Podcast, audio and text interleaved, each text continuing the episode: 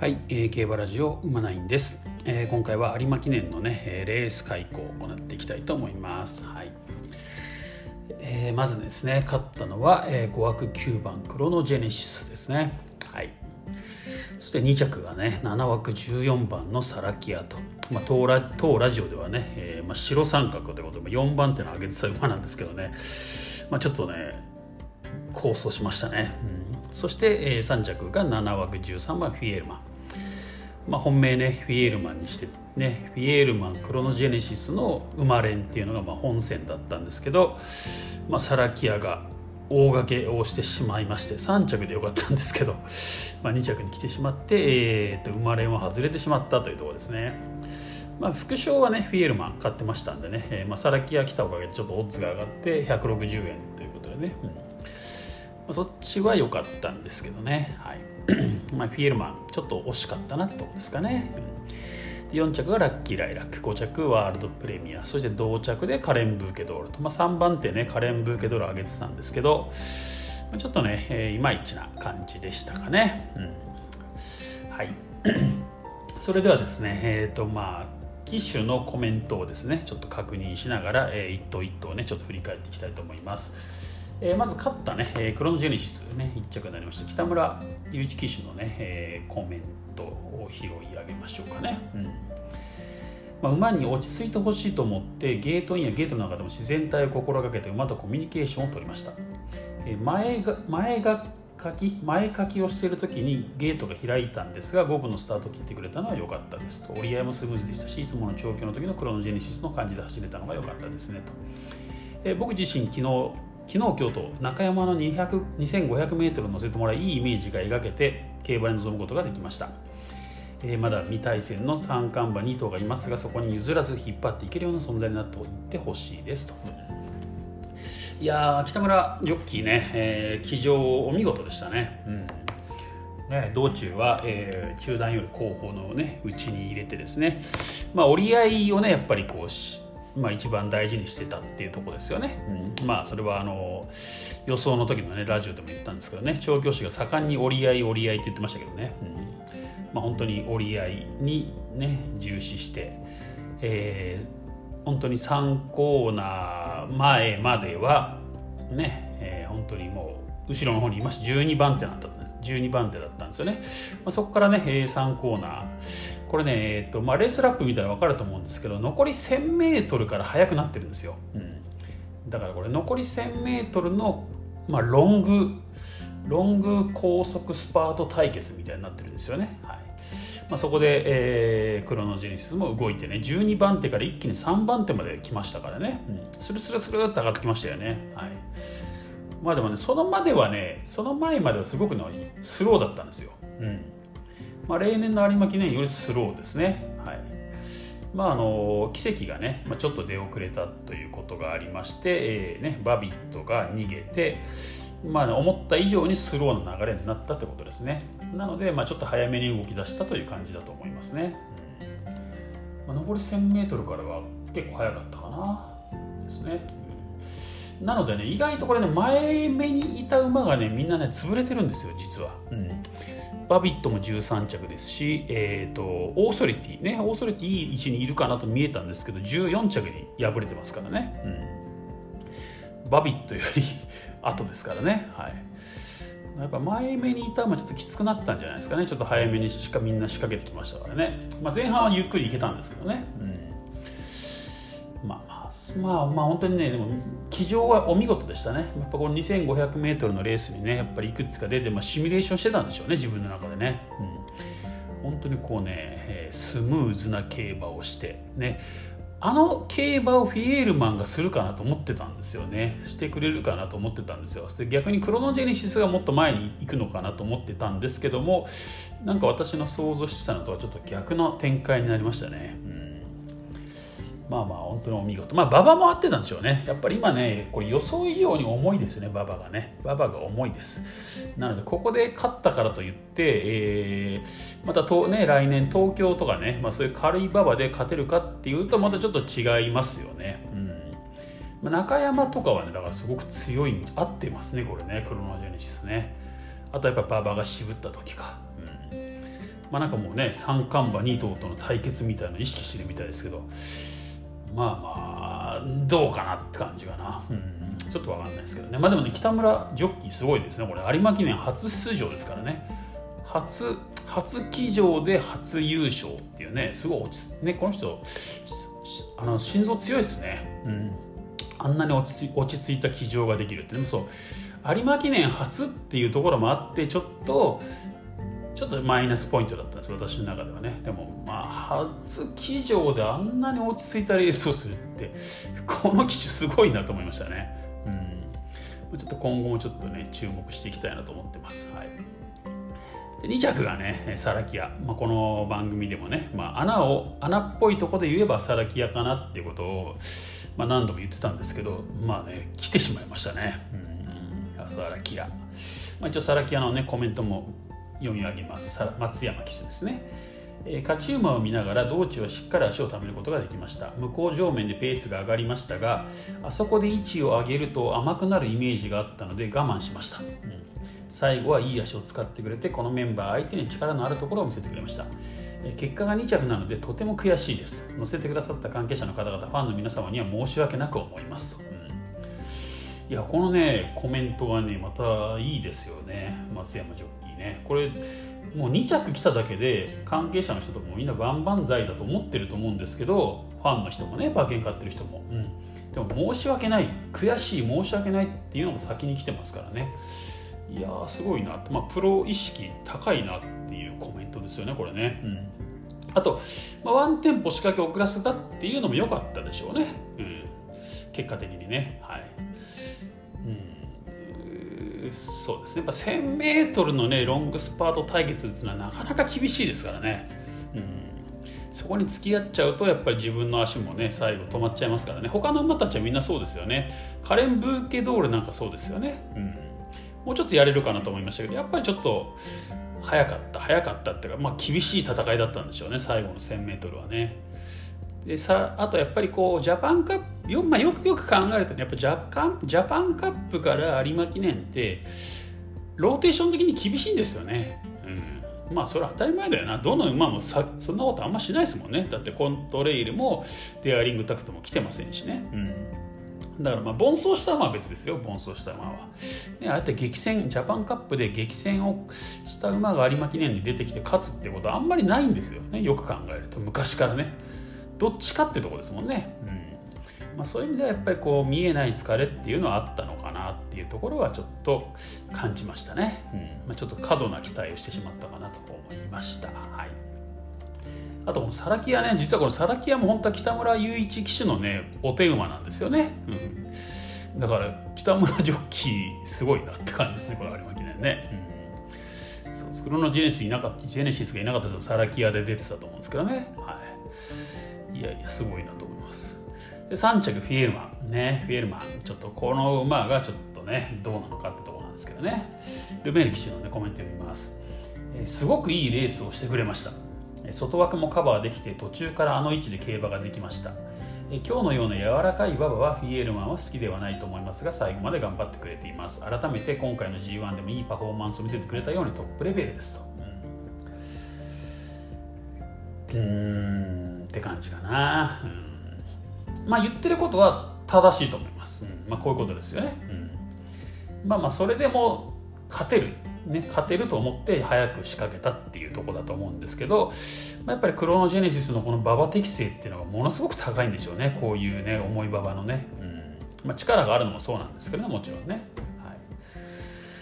い、なので、まあルメールとしては計算通りのレースだったのかとは思います。ただねこれね松山ジョッキーのコメントと比べちゃうとちょっとなんか物足りないというかね、もう少し悔しがってほしいですよねこれね。サラキアで2着になって悔しいって言ってるのに片方は3、ね、人気背負って3着で、まあ、要するに連も外してるにもかかわらずすごくいいレースをしたなんて言ってるんで、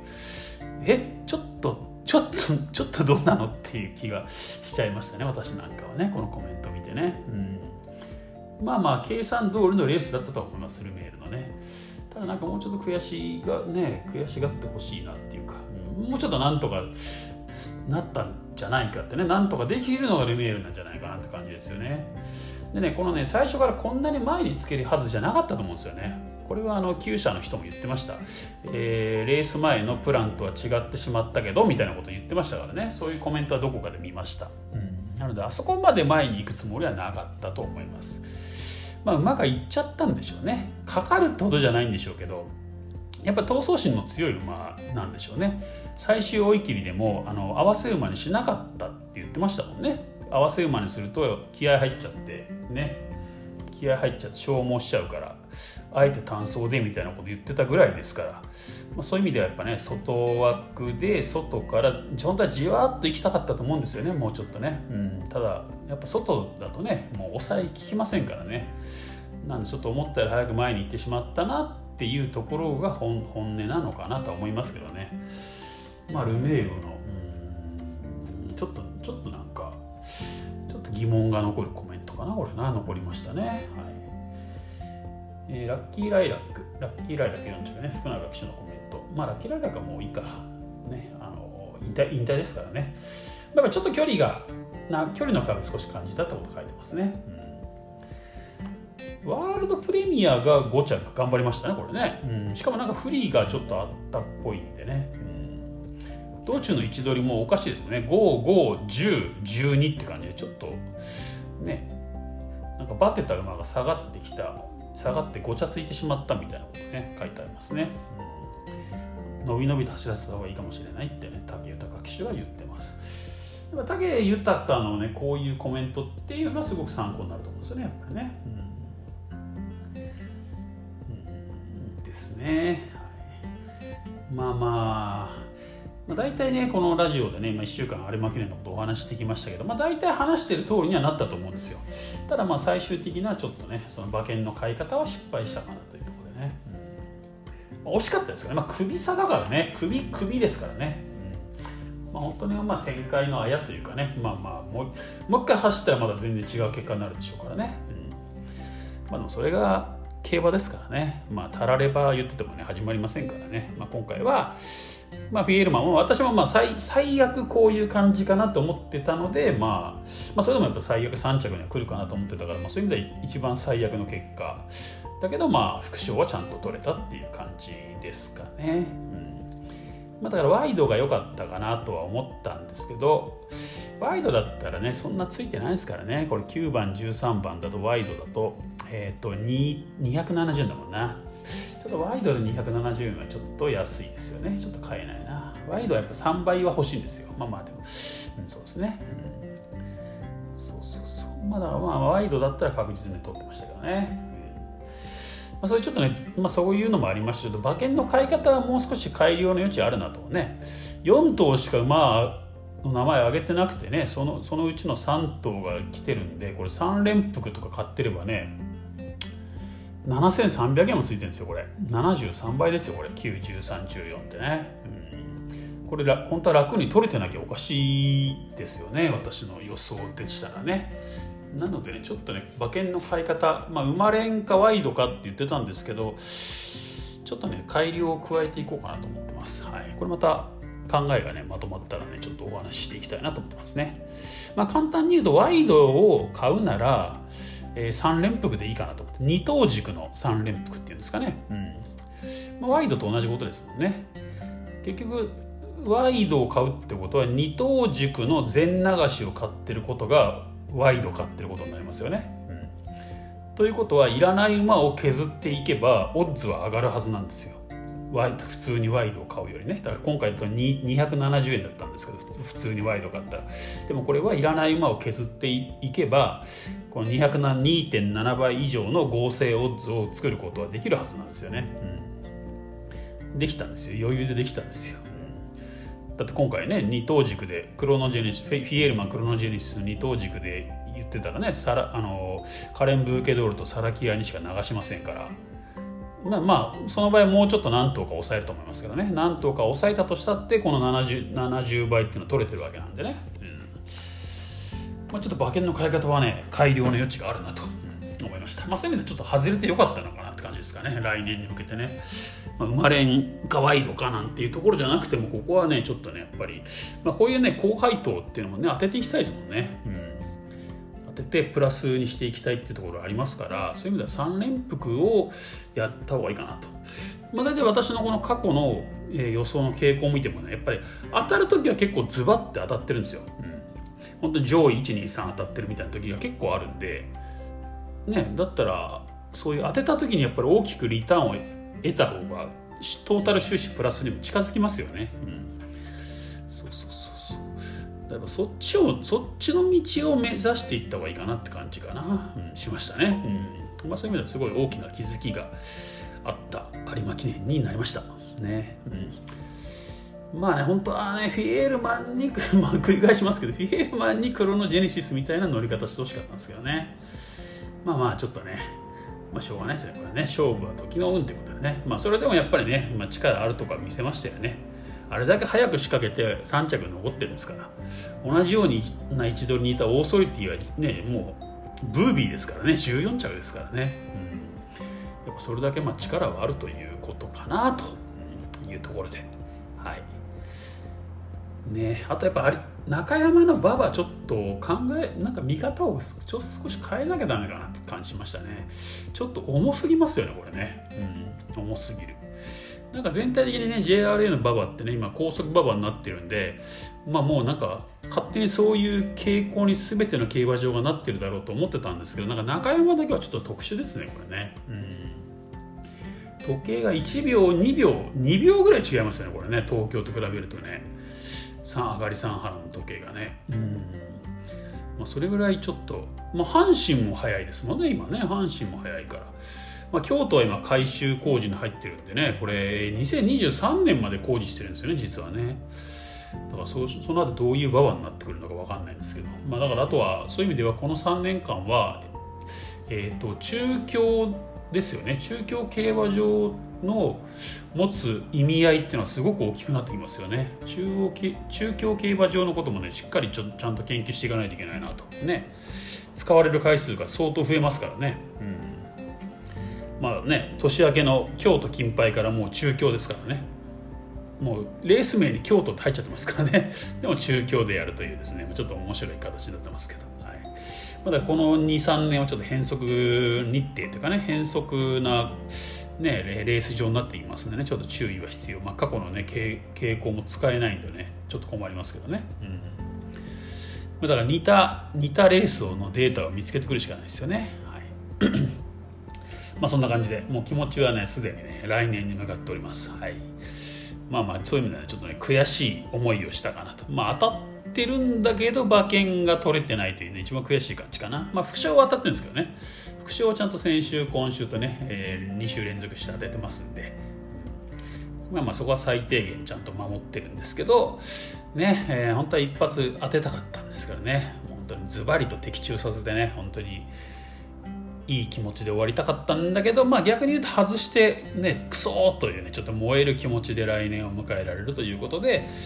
そういう意味では結果オーライというかね、ちょっと3連複の方もね少し研究していきたいなと思っております。ということでですね、次の競馬がね1月5日なんですよね、1月5日。1月5日金杯ということでね、ちょっと来週からですねやっぱり2レース予想していこうかなと思いました、ちょっとやっぱりねレース数増やしていかないと儲けられないんでね、1週に1レースだけだとね年間で 50レースぐらいしかできないのでちょっと少ないかなと思いましてですね、100レースやりたいなということで、週に2レースをねやっていきたいなと、土曜日1レース日曜日1レースって感じになると思いますけどね、時にはね日曜日2つとかねそういうこともあるかもしれませんけど、週に2レースですね、を狙ってやっていこうということでね、考えております、皆さんもね、どうでしたかね有馬記念ね、この悔しさをね糧にして、来年はね一緒に、年間ねトータル収支プラスっていうのをね、一緒に目指していきましょうというところで、終わりたいと思います。それでは今回は以上です。また次回お会いしましょう。